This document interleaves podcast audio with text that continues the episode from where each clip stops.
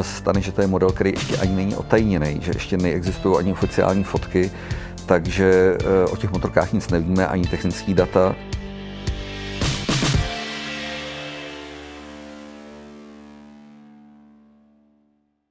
Přátelé, kamarádi, máme tady další díl motoplků. Nevím popravdě kolikátý, upřímně nevím, ale jako hodně. Hodně přes 60. Myslím, že už to blíží skoro k 70. No, koho by to napadlo, že? Když jsme začínali před těmi sedmi lety, že to bude mít takovýhle vývoj, ale já teda bych byl poslední, koho to napadlo, ale jsme rádi, že nám to tak odsýpá a že můžeme pořád tady mít nový a nový hosty a strašně zajímaví lidi. A dnešní motoplk je to samé. Je tady velmi zajímavý člověk a je tady velmi zajímavý pejsek. Pejsek se jmenuje Oliva, ten tady leží, odpočívá, budeme si o ní za chvilku povídat. Ale ten člověk, ten host, který tady přišel, je Honza Altner. Honzo, ahoj, jsem rád, že jsi dorazil za náma do pražské prodejny Geneze. Ahoj, já děkuji za pozvání. Uh, Honza je pro mě takový jako strašně zajímavý člověk, protože on je takový jako, on je motorkář, on je umělec, on je zajímavý člověk, a řekl bych chlap s velkým srdcem a myslím, že to bude hodně zajímavý povídání. Tak si, přátelé, uvařte kafe, nějaký radši větší, aby vám vydrželo, nebo si dejte čaj, nebo co chcete vlastně, ale hlavně poslouchejte, protože si myslím, že bude to povídání opravdu takový obohacující. Je to tak, Honzo? Bude, určitě. No já doufám, teď si nasadil laťku hodně vysoko, tak, tak to ne, jsem zvědavý. Ne, ne, ne. Já vím přesně, co, no, prd vím přesně, ale já jako vím, proč to říkám. Honzo, prosím tě, ty jsi vlastně, já jsem říkal, že máš více, více do takových, takových zájmů nebo, nebo činností, které děláš, nebo si v průběhu svého života dělal, ale my jsme tady kvůli motorkám, že jo, primárně. Tak co ty a motorky, jak ses dostal a kde motorkám? Jak jsi začal vlastně s motorkama? No, měl jsem to takový poměrně složitý a pozvolný, protože odmala mě to k motorkám táhlo, miloval jsem je, ale e, táta můj taky jezdil na motorkách za mladá, ale když jsem se narodil, tak už motorku neměl. A navíc v baráku, kde jsem bydlel, tak se sousedům zabil kluk na motorce a před mámou jsem vůbec nemohl říct slovo motorka, takže nebylo možné, abych si přitáhl domů motorku. Takže vlastně až když jsem se odstěhoval z domova, tak jsem měl napřed rodinu, to nebyly ani peníze, ani čas. A potom, když jsem našetřil nějaký peníze, jsem si opatřil svoji první motorku a byl jsem úplně takový ten typicky špatný příklad, protože moje první motorka byla Honda CBR 600. Divočina. Na konci roku už jsem si myslel, že jsem mistr světa a... Promiň, promiň, jako, a já ti do toho budu malinko skákat, jenom abych ten příběh jako rozkošatěl. Kolik jsi měl roku v tu dobu, když jsi to kupoval? Říkal, Až 27, začal jsem pozdě opravdu. Už měl rodinu, motorkama. ženu? Už jsem měl ženu, dítě. Dítě, a co tvoje holčičku. paní máma na to říkala, když se rozhodli takhle oznámit, že si kupuješ motorku no, silniční dravou? Máma mě prosila, ať ji prodám, ať si to nepořizuju, ať mám rozum, že mám dítě, takže... A tvoje manželka? Manželka tý to bylo nějak tak jedno asi a ani tomu nějak extra nefandila, ani, ani mi to nezakazovala, tak... Eh, nechala to na tobě, jo? Nechala to na mě. No a proč zrovna tady takováhle ostrá motorka? Co tě k tomu vedlo? Já nevím, mě uh, lákali asi hned od začátku ty rychlé motorky. Já jsem měl rád ty rychlé auta, rád jsem se občas svez rychle a myslel jsem si, že s těmi motorkama to bude podobný. A opravdu, když jsem se na té motorce svez, eh, tak, tak mě to hrozně bavilo. A Akorát jsem neměl do zkušeností a to se na tom podepsalo, takže hned ten první rok na konci sezóny, kdy jsem si myslel, že už opravdu jezdím skvěle, tak jsem věl do zatáčky, kde byl rozsypaný štěrk, jako na potvoru auto proti a úplně strašná nehoda, ale naštěstí se šťastným koncem na to, jak to mohlo dopadnout. Takže jsem ulít, trefil jsem čelně auto proti, ale naštěstí jsem ho přelít a jenom jsem si o to auto přelomil ruku. Což eh, vzhledem k tomu, co se mohlo stát, bylo obrovská klika. klika. Hmm.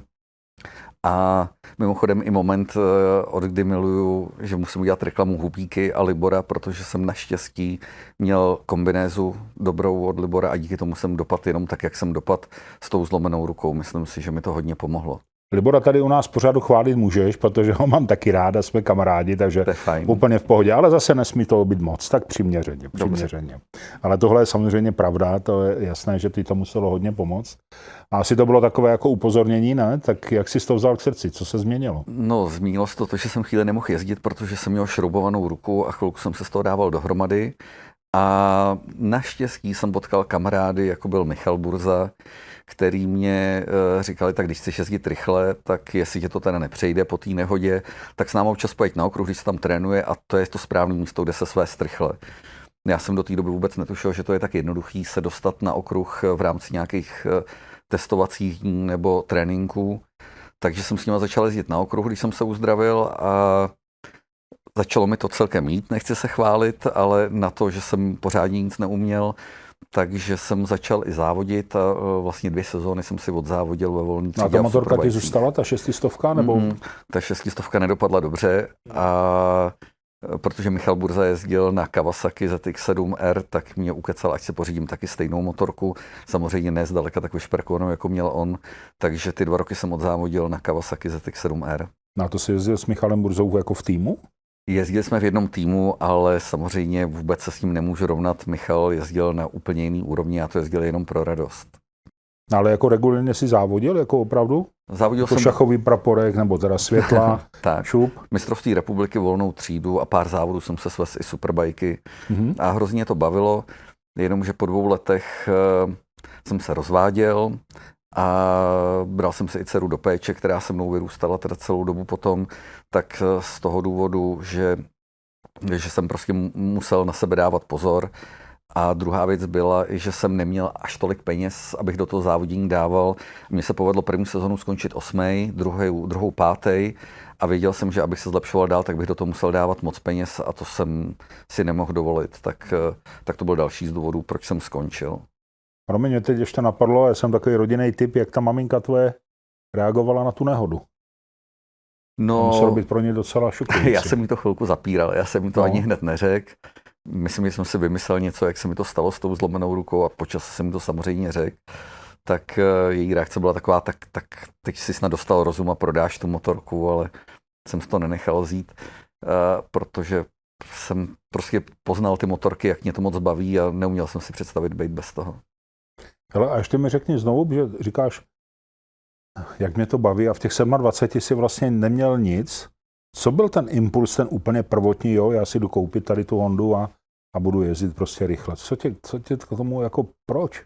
Já jsem od toho dětství pořád chtěl tu motorku. Já jo, to jsem, bylo v tobě jako eh, celý... To, to bylo ve mně celou jo, dobu takhle. a jediný co, tak táta měl babetu a já v okolo těch 15, 16, i když to není správný, tak přesto jsem neměl řidičák, ještě jak jsem babetu občas vytáhl ze sklepa a jel jsem do Troje, jsme byli v Holešovicích do Troje krosit na ní a mm-hmm. taky mě to bavilo i na té babetě. No, aby nás na babetě jaký jezdil. Dobrý.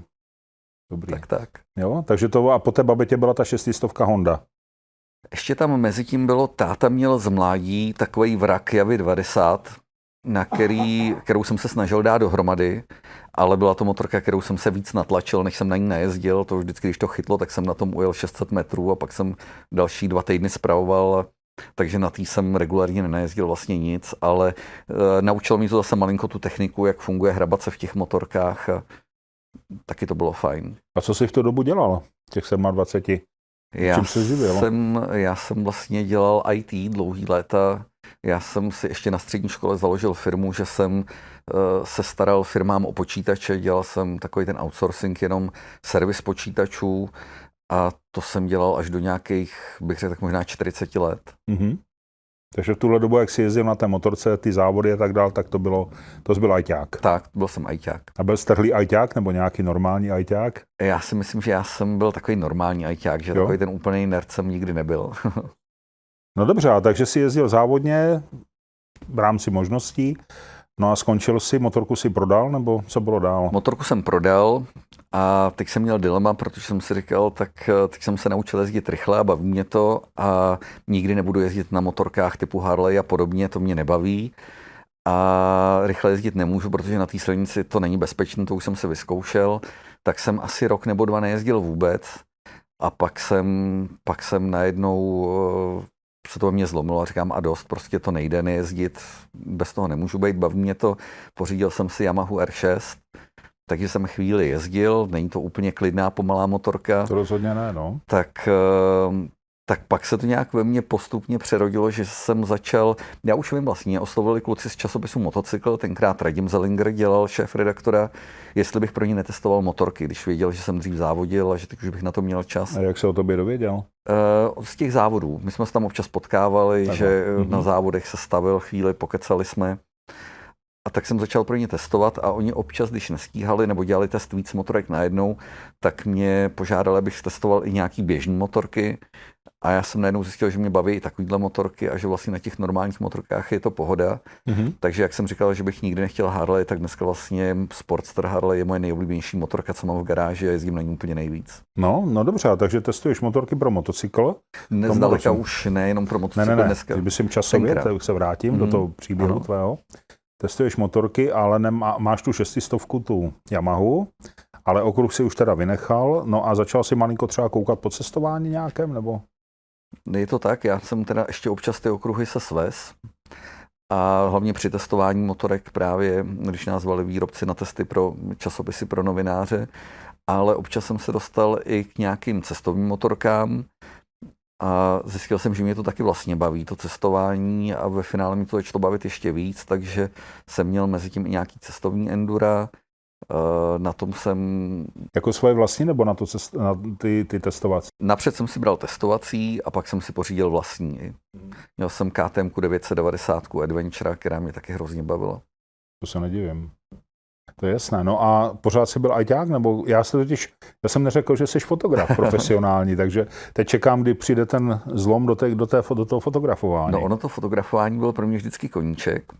A když jsem začal testovat pro ten motocykl, tak shodou okolností eh, z toho jednoho testu se ke mně dostaly fotky a já říkám, kluci, to jsou hrozné fotky, to bych přece i já nafotil líp.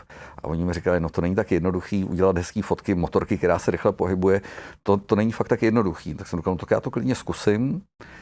A zjistil jsem, že to mě to zaprvé baví a za druhý, že ty výsledky taky nebyly tak úplně špatný. Tak jsem začal občas jim i fotit testy. Mm-hmm to mě zase nakoplo zpátky víc do toho focení, ještě který bylo do té doby jenom koníček. Začal jsem si dělat eh, večerní školu fotografickou a zjistil jsem najednou, že to focení mě baví, z toho IT už jsem byl vyhořelej. Čím dál tím víc mi přibývalo kšeftu, co se týká fotografování, takže jsem uh, začínal fotit víc a víc, až jsem si řekl, že že na to IT se vykašlu a budu radši fotit a jsem za to rozhodnutí moc rád, protože dneska se živím hlavně focením. Mm-hmm. No ale IT je taková jako, aspoň pro nás lajky, to je taková jako prestižní pozice za hodně peněz. Co se týká peněz, tak to bylo hodně dobrý, ale tím, že jsem měl vlastní firmu, tak uh, upřímně, co mě nejvíc uh, zžíralo, bylo práce s lidma. Neustále vychovávat nový lidi, jednat s zákazníkama, který občas uh, hledají mouchy tam, kde nejsou, jenom proto, aby mohli urovat nějaký slevy a podobně. Až jsem si řekl, a dost, to focení je dobrý v tom, že sám sobě budu pánem, sám si můžu za všechno, Jsi co podělám, sebe, i za to, co udělám dobře, takže hmm. jsem tam sám za sebe, tak jsem, tak jsem začal radši fotit. No, a takže když, a, tak, a fotil jste na motorky, ale já tě znám ještě i z jiných akcí, takže ty dneska fotíš jako ledacos, nebo? Primárně jsem fotil hlavně motorky, dneska už ty motorky jsou, řekněme tak, stěží polovina mojí práce, fotím i jiné věci, ale ty motorky v tom pořád hodně mám. Jo, jo, jo. No a tvoje a vlastní aktivita, teda koupil jsi nějaký cestovní endurko, tak jak, jak jsi s ním pak pracoval? Jezdil se někam ven? Uh, jezdil Nebo tady jsem po republice? Ty, ne, ne, ne, jezdil jsem sice hodně po Čechách, ale občas i nějaký vejlety typu Rumunsko, Albánie a podobně a to mě taky hrozně bavilo. Já obecně cestuju rád, nejenom na motorkách, ale mm-hmm. i, i jinak a spojit to je úplně ideální. No a ta motorka, jako v čem je pro tebe jiná to cestování na motorce, než jako jiný cestování, nebo, nebo jde, jde to od sebe nějak, jde to spojit, oddělit, nevím. No, ono občas jo, i když na té motorce je to takový specifický, protože člověk má omezené množství věcí, které se vezme sebou, ale zase občas, když člověk cestuje a chce naštívit víc míst, tak to přesouvání bývá spíš otrava v tom autě v létě a na té motorce je to radost. Takže eh, to bylo ideální, že, že jsem poznával skvělé místa, které se mi líbily ale obrovská zábava i mezi tím na té motorce, když se člověk někde přesouval. Takže nikdy jsem to neměl tak, že bych set na motorku a po dálnici jel do Francie. Vždycky, i když jsem jel na dlouhé cesty, tak dálnicím jsem se vyhybal radši. Takže do té Francie jdeš po okreskách a prostě radši díl, ale Přesně s prožitkem, tak. jo, nějakým. Přesně tak. Hmm, tomu rozumím. No a v součást nějaké party, anebo jsi sám, jsi solitér spíš? Já se přiznám, už jsem jel i ve větších partách, ale radši jezdím buď sám, anebo jenom s pár kamarádama, protože když je těch lidí víc, tak se furt na nikoho čeká, přizpůsobuje se pořád někomu, já jezdím rád svižně, takže buď sám nebo v menších partách nejradši. Tam v těch větších partách bývá potíž v tom, že ten benzín dochází tak různě lidem, že? to je další věc. To je velká potíž docela, no. A jenom se člověk rozjede, tak se chce nikomu na záchod. No a... jasné, jasné, nebo má hlad a podobně. Tak. Jasný.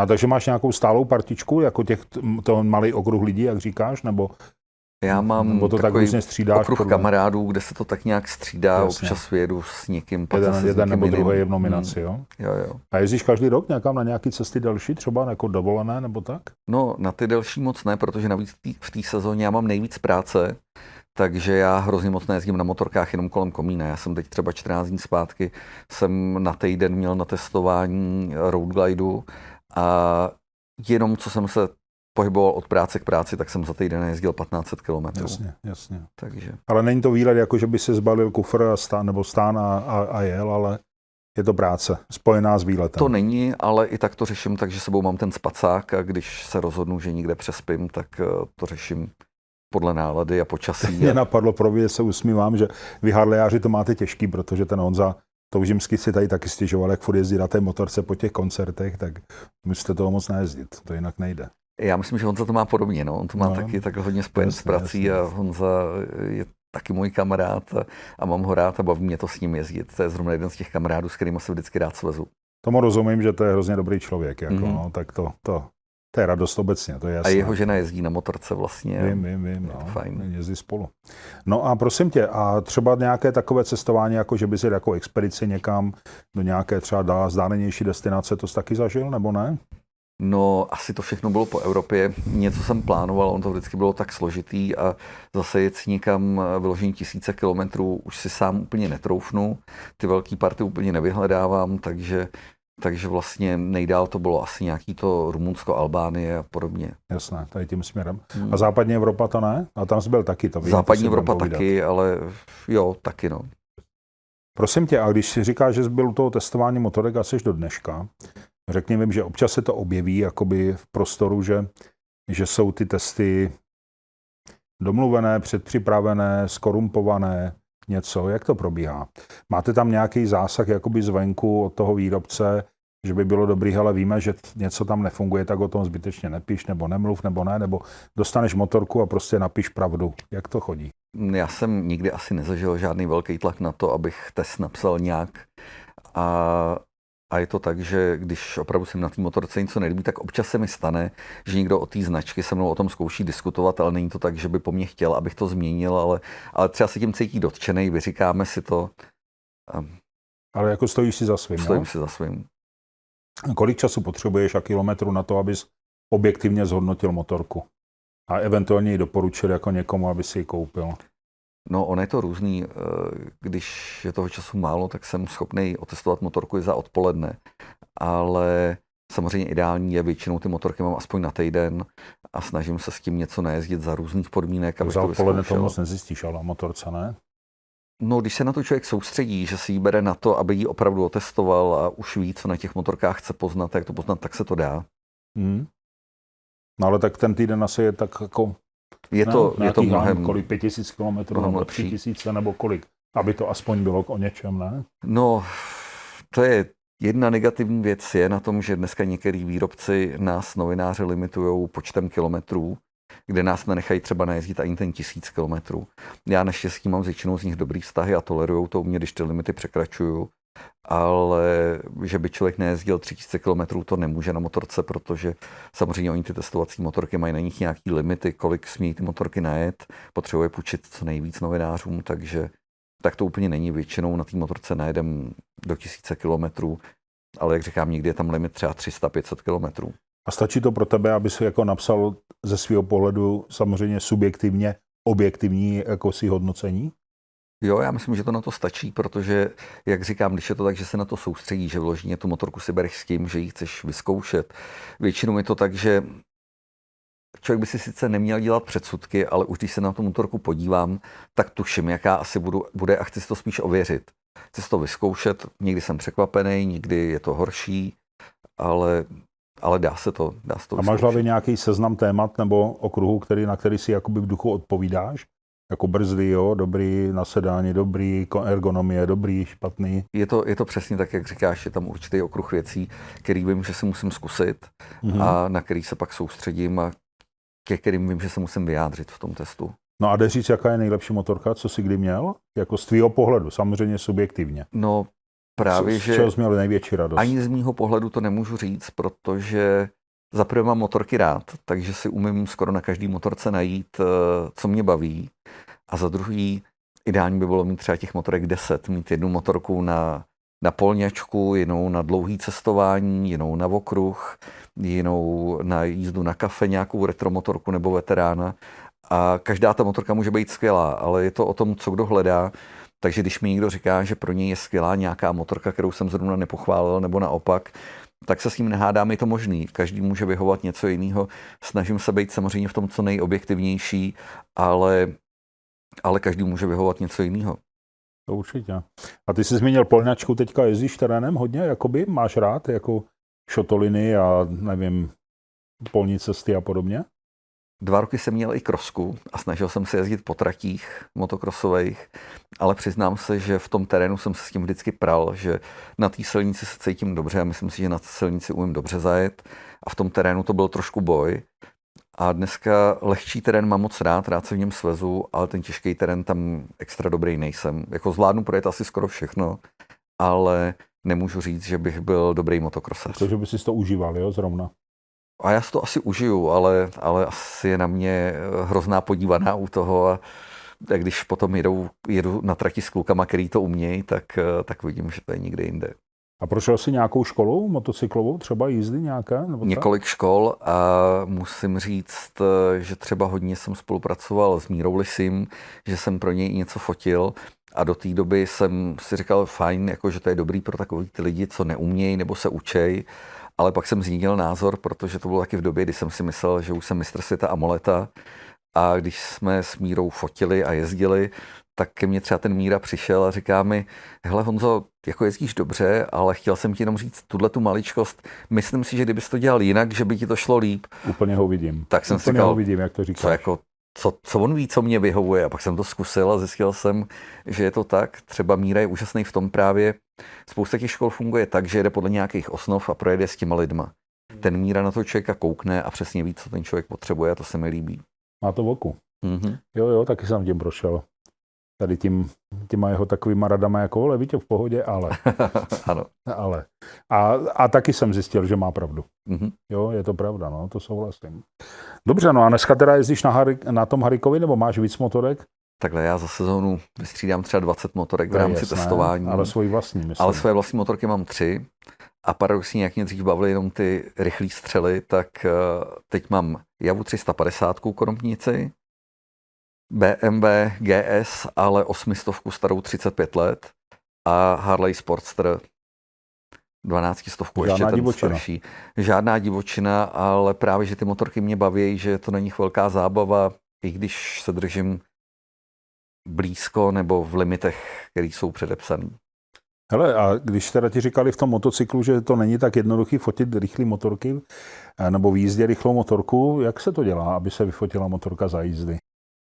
No, ono je to jako ze vším. Když to budeš dělat často, tak se to naučíš a získáš v tom grif. Takže... A promiň, ještě do toho vstupní otázku, no fotíš na normálně digitál, nebo máš manuál, nebo zrcadlovku, nebo čím vlastně fotíš? No, fotím na digitál, protože dneska to ani jinak nejde. Zaprvé z toho testu potřebuješ udělat hodně motorek, statických detailů té motorky i potom několik jízdních fotek a e, každý na to spěchá, takže z toho digitálu to dostaneš Takže nemusíš nastavovat čas slonu, jedeš si prostě normálně. Já nefotím na úplně automatický režim, stejně je pro mě lepší, že tam dám třeba ten čas nebo clonu a tomu se přizpůsobím, takže jedu v nějakém tom poloautomatickém režimu a nedávno jsem přišel z klasických digitálních zrcadlovek na bez zrcadlovky, kde to zase udělalo obrovský pokrok, co se týká ostření. Když mi ze začátku nechutnal ten elektronický hledáček, tak eh, jsem na to přešel a to ostření je úplně fantastický za té nový generace foťáků. No a teď se vrať prosím k tomu focení, protože jsem tě přerušil. Jede rychlá motorka, jak se to teda fotí? No, on je to specifický, protože to focení není jenom rychlá jízda motorky, ale právě člověk musí hezky nafotit i ty detaily, i tu statiku. Takže tam je důležitý vybrat si dobrý místo. Těch míst si myslím, že není tolik, takže nejvíce já fotím třeba testy pro iDnes a když se podíváš na testy, tak polovina testů je v jedné zatáčce, kterou mám kousek od baráku. A e, je to o tom, že když fotíš teda tu rychlou jízdu speciálně, jak se ptáš, tak musíš dát takový čas, aby tam zůstala nějaká pohybová neostrost a přitom, aby ta motorka vlastně byla ostrá, tím, aby si rozmazal jasný. to pozadí a ta motorka hmm. zůstala ostrá. A zase u no, každé motorky je to v tom záběru, ne? Ona ti taky může ujet. Ty musíš jet s ní. Tam je, tam je důležitý pravidlo, že ty si musíš pohybovat s tou motorkou a nesmíš se při tom cvakání zastavit. Taková začátečnická chyba je právě, A to je že... na stativu nebo v rukách? Ne, v rukách, v rukách. Když lidi fotějí, tak taková jedna začátečnická chyba typická je, že v momentě, kdy cvakne, tak se zastaví, což je úplně špatně. Takže ty jedeš a střílíš, jak kdyby tak. z pistole, jo? Mm-hmm. Takhle to valíš vedle sebe a pak jo, něco jo. vybereš. Tak. Jo? Dobrý, a to i na závodech takhle funguje, když jede opravdu rychlá motorka? Mm-hmm. Na závodech je to přesně tak, akorát když fotíš takový ty momenty po startu, první šikanu a podobně, tak to fotíš rychlým časem, kdy tam nezůstane to pohybové rozostření, protože potřebuješ mít tam ty motorky v ten moment, kdy hrozí nějaká nehoda nebo jsou tam nějaký kontakty, tak bys měl ostrou jenom tu motorku, s kterou se Jasně. pohybuješ a ty ostatní ne. Takže to fotíš zase na rychlou závěrku a tam to radši rozmažeš celou tu smečku tam jakoby ostrou. Hmm. No, je věda. Pak to hodně zpracováváš, nebo jak to dál funguje? No, většinou udělám jenom takový rychlý úpravy, nestrávím víc než minutu, dvě jednou fotkou, protože e, většinou rozhoduje ta rychlost, když fotí závody a podobné věci, tak už večer to chtějí mít v redakci a, nebo nejlíp vydaný článek. A vlastně tím jsem se dostal k tomu, že občas si píšu, že zaprvé píšu testy těch motorek, protože rád ty motorky testuju, aby mi je půjčovali, tak, tak jsem musel začít i psát ty testy a rád jezdím i na zahraniční testy, kde to spojím i s tím mým oblíbeným cestováním, kde nás často ty výrobci zvou buď po Evropě, nebo i v Americe jsem byl třeba letos na testech nových modelů, tak, eh, tak člověk potom musí z toho napsat i článek, aby ho vzali. Hmm. No já vím, že jsi byl právě, jsme se o tom bavili přednedávné v té Americe na tom Harley testovacím nějakým týdnu. Jak se tam člověk dostane? Jako to, už máš takový jméno, nebo oni pozvou nebo to je otázka zastoupení, který řekne, hele, tohle pána mi tam pošlem, nebo jak Je to, to otázka zastoupení, oni se snaží ty novináře střídat, ale samozřejmě zvou ty novináře, který už o nich vědí, že něco dokážou a důležitý je musíš tomu kam dát. Pro ně je důležitý, jakou to bude mít čtenost. Takže kdyby člověk jim řekl, že má nějaký vlastní motoblog, eh, kde to čte 500 lidí, tak eh, to pro ně není zajímavý a to člověka samozřejmě nebudou zvát, protože s tím mají spojen velký náklady, ale když to člověk je schopný dát, eh, já píšu na iDnes občas si pro Motohouse, motorkáře, a podobně, tak, eh, tak na to slyší a za to jsou rádi. Tam je velký publikum, že? Tak. tak. Hmm. No a zase přijedeš do Harleje, tak jak to tam chodí? Řeknou vám, tohle, takhle to bude, nebo jak? Nebo máš svobodu, nebo nemáš svobodu? Neumíš to vůbec představit. No, protože ani ty místa neznáme, kam Já počítám, promiň, jestli je to správná eh, úvaha, že když přijedou novináři třeba do toho Harley, nebo jakékoliv jiné firmy na testování motocyklů, nebo třeba nějaké novinky, takže jsou tam jako takový hodně VIP, jako, protože ten názor toho novináře ovlivňuje názor těch potenciálních zákazníků. Že jo? Takže počítám, že si vás jako předchází, jsou na vás milí, hodní, máte dobrý catering, dobrý hotel. Je to tak, jak říkáš, ten catering i hotel jsou na nás milí, ale nezažil jsem nějaký tlak, že by vloženě na nás tlačili, co máme psát o těch motorkách, ale aby jsme měli dost informací, tak většinou Eh, ty zahraniční testy jsou o nových modelech, který ještě neznáme, nemáme s nimi zkušenosti.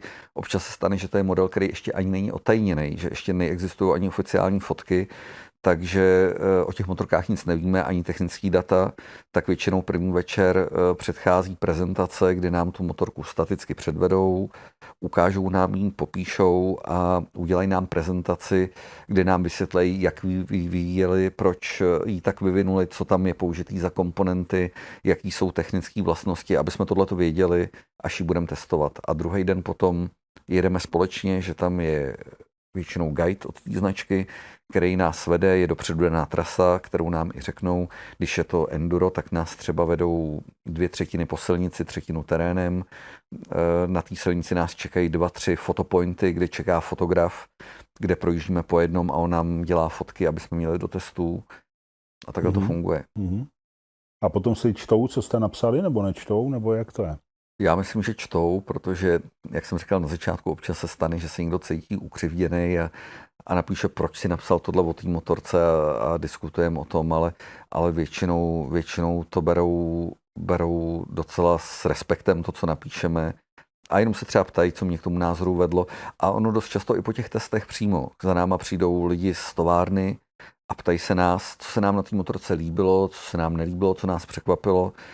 A tyhle ty věci potom použijou na to, když vyvíjí další věci na té motorce nebo připravují nový model.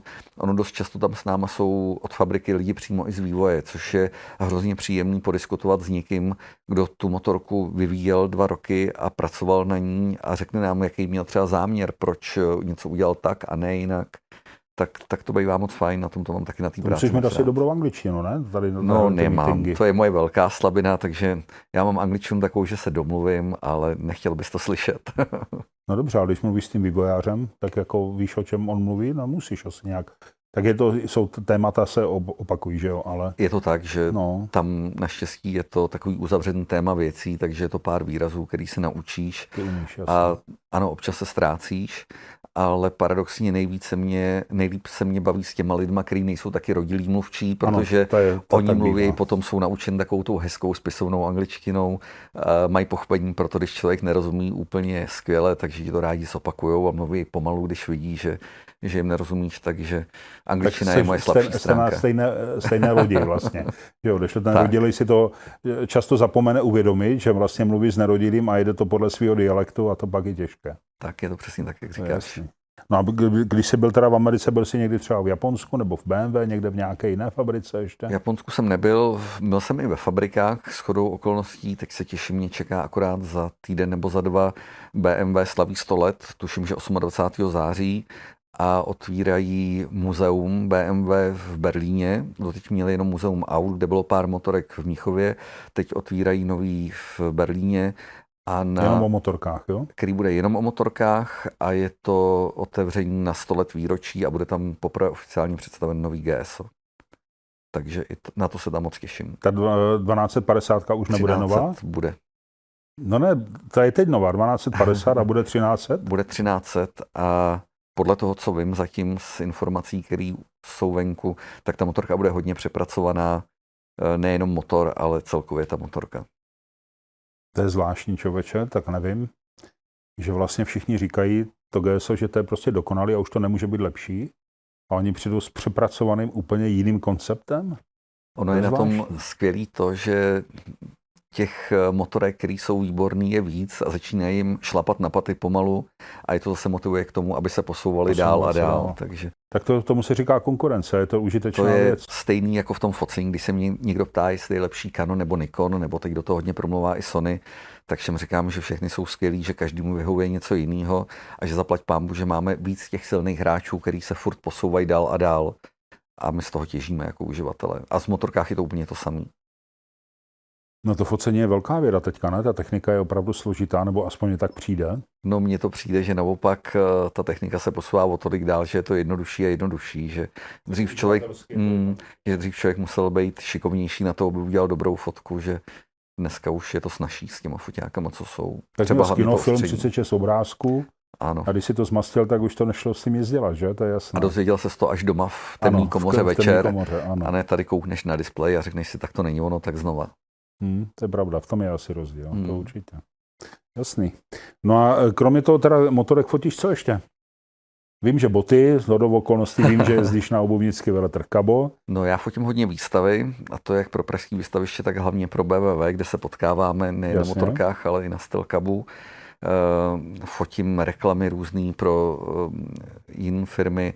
Já nejradši fotím reportážní fotky, takže rád fotím takové ty akce, jak firmám, tak, eh, tak občas i nějaký kulturní věci a podobně. Takže Všechno možné. Já mám na tom rád tu pestrost. reportážní fotka jiná, jako že, že nestylizuješ, ale děláš. Přesně, já nemám úplně rád ty lidi do ničeho stylizovat, ne každý to má rád a tlačit lidi, jak se mají tvářit a to mám radši v tom přirozeném prostředí ty lidi fotit, nehledě na to, že lidi, kteří nejsou zrovna modelky nebo modelové, tak dost často skoprnějí v momentě, kdy je chceš fotit. Jasné. A když je fotíš u něčeho, co dělají přirozeně, tak se nestihnou skoprnět a dají se fotit mnohem přirozenější. To je jasný. No a ty máš ještě jednu zajímavou takovou činnost? E, to znamená, ty, nebo to, co ne, co znamená, říkám to blbě. Ta činnost rovná se focení pana prezidenta na motorce a asi hlavně na motorce, nebo jenom na motorce, já nevím. Jak to je tvoje spolupráce s prezidentem Pavlem a focení? No, Kdy to vzniklo a co, a co vlastně pro něho děláš? Ono to vlastně vůbec nevzniklo o focení. Já jsem eh, se kamarádil s jedním jeho bodyguardem, eh, který mě jednou vzal na akci, když šeli společně ještě dávno, dávno předtím, než pan prezident eh, byl pan prezident ještě, dokonce, byl generál. než byl v NATO, ještě když byl generál. Mm-hmm. A my jsme si, myslím, celkem rozuměli s panem prezidentem dobře lidsky. Zpřáteli jsme se a od té doby se s ním vídám poměrně často a právě hlavně na těch motorkách. I mimo motorky jsem se podílel na focení kampaně, eh, když připravoval kandidaturu na pana prezidenta. A na motorkách jsme spolu absolvovali i spoustu cest, eh, právě nejen v Čechách, ale po Evropě. A musím říct, že si toho člověka moc vážím, jak po lidské stránce, tak jako motorkáře a spolupracuju s ním moc rád. A i dneska uh, občas fotím, nejsem oficiální prezident hradu, jak občas ne, mě lidi... oficiální fotograf. Uh, pardon, ano, oficiální, oficiální prezident nejseš, to vím. To bys byl na známkách a to určitě nejsi. Ano, ano vím. nejsem oficiální fotograf, nicméně právě když eh, jsou ty akce spojené s motorkama, tak ty s nimi občas jezdím a dodávám jim i fotky, které potom používá kancelář pana prezidenta republiky. Takže to, to, to fotíš buď pro sebe, anebo pro něj, anebo pro tu kancelář.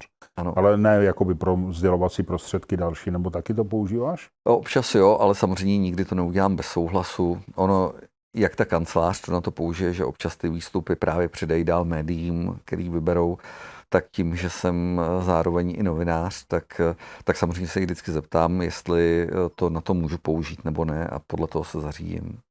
No a ta, ta přezdivka pana prezidenta Plechová prdel, ta platí?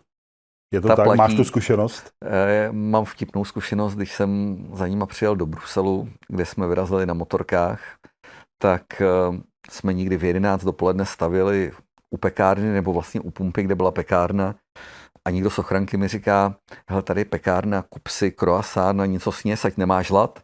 A já jsem říkal, je 11 hodin, za chvíli je v oběd, co bych jet?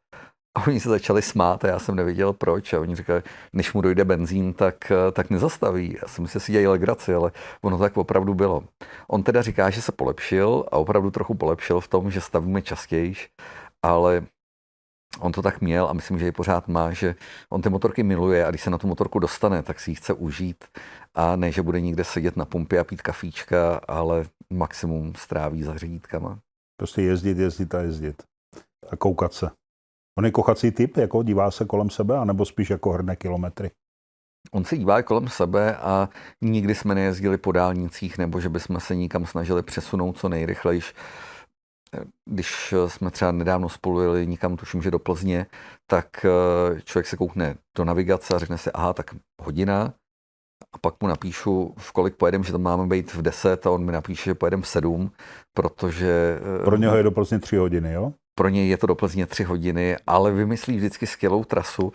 Pro mě je to úžasný v tom, že já jako občas nestíhám a mám toho hodně, tak nestihnu ty trasy plánovat a on se vždycky dokáže připravit a vymyslí opravdu úžasné trasy. A občas, když je to v zahraničí, tak vymyslí úžasné místa, kde se, my jsme třeba takhle projeli Normandii společně, což pro mě byla úplná oáza na duši. Já jsem si myslel, že o invazi toho vím hodně, ale to, co věděl on, jaký detaily, tak to bylo hrozně zajímavé ty místa procházet a to věřím, a zvlášť takovým průvodcem. Tak Přesně to, tak. To je bonus vlastně. Mm-hmm, obrovský. A když si fotil třeba tu kampaň, jak jsi říkal, to tě někdo instruoval, jak se fotí kampaň, nebo to zjel podle sebe a svého citu, nebo jak to chodí? Tak oni jasně oslovili lidi z toho štábu, protože znali moje fotky, viděli i moje fotky pana prezidenta z dřívějška, který jsem e, třeba udělal buď pro něj nebo pro sebe, nebo jsem napsal nějaký článek o té cestě, kterou jsme jeli, tak si jim ten styl líbil. Takže ano, dávali mi občas instrukce, co jsou pro ně důležité věci, co chtějí, aby tam bylo vidět, ale jinak mi nechávali volnou ruku. Hmm. Tak to je hezky. Nová zkušenost, ne? Zajímavá. Jo, hrozně zajímavá zkušenost a, a pro mě to bylo i hrozně příjemný v tom trávit tím čas, že to nebylo jenom o tom focení, ale hodně i o těch motorkách a o tom povídání si. S tím to pro mě vždycky byla taková duševní oáza. Když prezident jsme jezdili a večer jsme si povídali, myslím, že máme na svět podobné názory, tak se mi to líbilo. To je příjemný. No a kam se chystáš? Máš nějakou vysněnou cestu na motorce? Buď v nejbližší době nebo obecně? No, já těch vysněných cest mám asi víc, ale poslední době moc neplánuju, protože během té sezóny mám mraky cest pracovních, takže se nejezdím dost e, i takhle a na ty dlouhé cesty většinou nemám moc čas, ale občas, když si něco, něco zadaří, nějaká nabídka naskytne, tak se snažím plánovat i takové věci. Ale teď zrovna v hlavě nemám nic připraveného. Má ten sen nějaký? Co bys opravdu chtěl, kdyby to šlo? No, mně by se líbilo třeba, já mám rád Azii, a chtěl bych si projet z Indii nebo do Himalají se podívat a mm-hmm. to by se mi líbilo. Indii. A tak to je náročně na čas, to je tak měsíc určitě, ne? Právě, no tam to nejde na týden. Mm, to je jasné. Tak doufám, že to vyjde a ještě mi prosím tě řekni tady o tom něco. Tady o tom na té zemi, hele. Naše, Tohle to je naše olivka. oliva. No. A vlastně k tomu jsem se dostal taky přes focení. To mě oslovila jedna nadace, jestli bych pro ně fotil. Občas za prvé fotí kalendáře, a za druhý občas nějaký akce. A já jsem tak pro ně fotil a když jsem viděl, jestli můžu říct, jak se jmenuje ta nadace, no jasně, tak je to cokoliv. nadační fond Matilda. A když jsem viděl, jak jsou to úžasní lidi a jak to dělají srdcem a že se neumějí pořádně prodat a zpropagovat, tak jsem s nimi začal spolupracovat docela hodně a fotím pro ně zadarmo. Nikdy jsem se od nich nevzal ani korunu, protože protože vidím, že každou korunu, kterou mají, tak investují do těch pejsků a věcí, které dělají.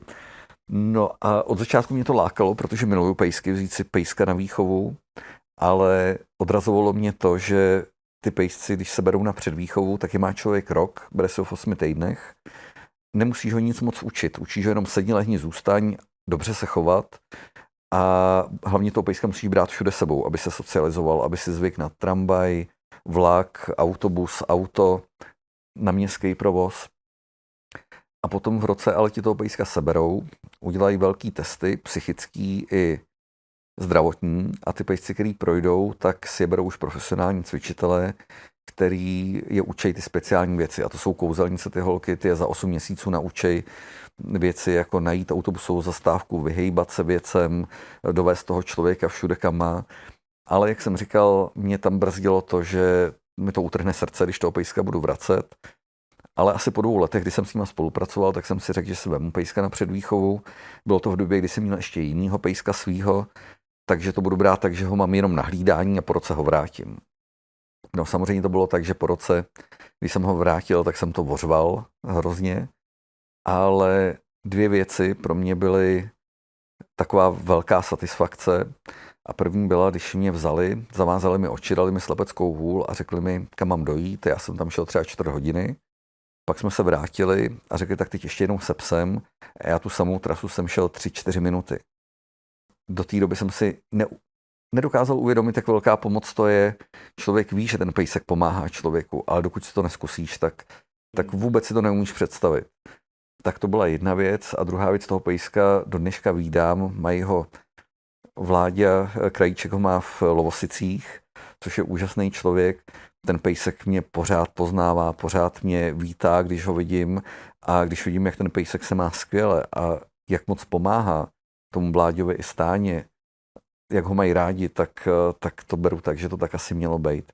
Nicméně, protože jsem taková měkota a tak jsem to obrečel, tak mi holky z nadace svěřili olivku, kde byla velká šance, že se mnou bude moct zůstat, protože ona je chovná fena a rodí štěňátka, který právě jsou z nich potom vodící psy.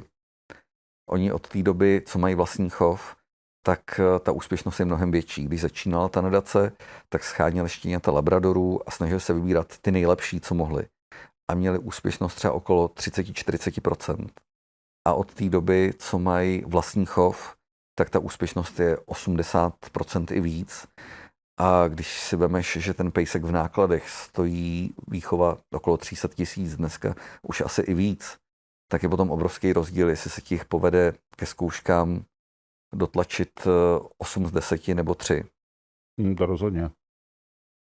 A tím pádem ona u tebe už zůstane na pořád? Ona u mě už zůstane na pořád, naštěstí. Takže to tvůj pes a... Ona a... není pořád moje, formálně pořád patří na daci a když no se mě lidi ptají, tak říkám, ne, ale... je to jenom kamarádka. My Jasné. spolu bydlíme, ale moje není. Jasné. A pořád ještě je chovná fena, to znamená ještě jako rodí ty, ty štěňátka? Ono to samozřejmě úplně nehrotěj tak, aby toho pejska vyždímali Jasné. co nejvíc. Takže zatím měla dva vrhy. Musím říct, že oba ty dva vrhy se moc povedly, že eh, ty pejsci, co já vím, tak snad skoro všichni vyšli a, a voděj, takže minimálně jeden vrch, možná dva, kdyby byla úplně v pořádku, jí čekají. Tak to je velice záslužná činnost. Teda. A překvapil mě tou částkou, to je strašně drahý taková výchova. No, 300 tisíc, to je hrozná darda.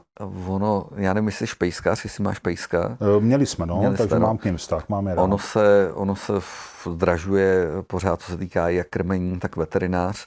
A protože ty zvířátka pravda. milujeme, tak to nepočítáme. Ale kdyby si to někdy spočítal, tak by se nestačil divit. Je fakt, že to jedno dobu u nás doma bylo téma, že to je fakt drahá věc. Jako no. Zvlášť, když ten pes má nějaký problémy, tak a druhá věc je, že vlastně druhou polovinu toho výcviku musí dělat profesionálové, eh, ty holky, které rozhodně za to nejsou nějak přeplácený, ale aby to dělali pořádně, tak může mít každá maximálně dva psy. Takže když cvičí dva psy 8 měsíců a rozpočítáš ty náklady na toho člověka do toho, tak to taky je znát. A ta Matilda, tady ta nadace je jediná jako výchov, výchovná, já nevím, organizace těch eh, psů pro nevědomí, nebo je jich více? Není jejich víc, není jich moc, protože samozřejmě musí splnit různý kritéria, aby ty psy dostali certifikát, aby ten stát potom se podílel. Naštěstí ten stát z velké částky přispívá potom těm nevědomým eh, na ty zvířátka. Tak, Takže oni si je vlastně kupují, jo, ti, vaš, ti Ono klienti. je to tak, že pejsek je formálně braný jako jedna z pomůcek. A ty nevědomí dostávají budget, já to nevím úplně přesně, ale mají na určitý časový období, třeba dostanou budget půl milionu na několik let a je jenom na nich, za co to utratí, jestli jsou to knížky, hmm, jestli je to počítač speciálně upravený, nebo jestli je v tom ten pejsek. A z toho budgetu um, můžou čerpat 90%, takže oni 30 tisíc zaplatí ze svýho a 90% jim zaplatí stát, když splní ty kritéria, ale musí to být pejsek, který je správně certifikovaný, prošel ty zkoušky, je zdravý, aby tam byla vize, že opravdu bude schopný pracovat x let. A potom na ten stát přispěje a tady na té nadaci se mi líbí právě, že i pro ty lidi, kteří na to nemají, protože ty nevědomí dost často, mm, že jo, řekněme, na tom nejsou, kdo ví, jak dobře finančně, tak jim i na těch 10% sežene sponzora a, a pomůže jim. A jaká je taková, já nevím, blbý výraz pracovní životnost takového psa, jak dlouho to může dělat, tu službu? Ono, hrozně často jsem se setkal s předsudkama, že ty psy eh, brzo zemřou, že jsou zničený z toho, že ty slepci se k ním chovají ošklivě. Já musím říct, že jsem na to nenarazil. Mně se teda líbí, že i ta nadace hodně, hodně řeší to, jakýho pejskra s jakým člověkem dohromady, aby si rozuměli, aby si seděli, já chci říct lidsky, ale ono je to lidsky a psy, jasně, jasně že jo, ale ono, když ty pejsky znám teď z toho výcekového programu, tak to je jak lidi. Ty pejsci jsou úplně různé povahy. Některý pejsek má rád tohle, některý něco jiného, některý je introvert, některý je blázen. E, takže se snaží dát ty lidi dobře dohromady a ty pejsci se dožívají podle mě úplně stejně, ale je to tak, že ten pejsek nepracuje až do své smrti. Většinou jak ten slepec, tak eh, ta nadace vyhodnotí, kdy je ten moment, už na toho pejska je toho hodně a ten pejsek jde takzvaně do důchodu. A to je buď tak většinou, že ten člověk si ho nechá na dožití a třeba si k němu pořídí ještě jednoho mladého pejska, který, který pracuje a ten druhý pejsek už je jenom mazlík, anebo třeba zůstane v rodině nebo u nějakých známých ten pejsek a už... Jako už jde do dobrých rukou, jo? Jde do dobrých rukou. A to musí zvláštně potom pro toho dosloužujícího psa, když mu dají toho nového, který se má starat do toho pána a teď vlastně ten starý pes neví, co má dělat, ne? No, hlavně ty pejsci nechtějí se flákat. Oni No chtějí to, potom, to si myslím právě. že dost často se stává to, že ten pejsek prostě se snaží tam nadspat, že on to bude dělat, protože to je přece Jo, jeho jsou práce. de facto. A tam je důležitá věc, že oni ty pejsci eh, rozhodně k tomu nejsou nuceni. Právě skvělá věc na tom výcviku je, že oni to s nimi dělají hrou a ty pejsci to dělají rádi. Na nich je vidět, že oni to milujou. A No to je právě to, co jsem ti chtěl říct, že ty jsi říkal, je to práce, ale to pro toho psa to určitě není práce. Pro něho je to zábava, jak prostě A stará další se o věc je, že ty pejsci, eh, té respektive ty nevědomí, jak nevidějí, tak eh, aby o ty pejsky bylo dobře postaráno, tak ten nadační fond nekončí tím, že toho psa vychová a předá. On dělá jednou za rok výcekový tábory i pro ty lidi, kteří ty pejsky už mají a eh, tam zaprvé kouká, co jim jde, co jim nejde a případně, co by bylo potřeba docvičit. A druhá věc, ty pejsky pravidelně kontrolují a oni ty nevědomí chodí i pravidelně k veterináři, jenom preventivně, aby je prohlíd, protože se může stát, že ten pejsek by mohl mít nějaký problém, který ten nevědomý prostě neví. Nerozpozná, to je jasné. Tak mimořádně záslužná činnost. Záslužná, ale je hezká a spousta lidí mi říká, že se mi to nevadí, že to je hodně práce. Naopak, já si myslím, že to člověka hrozně obohacuje.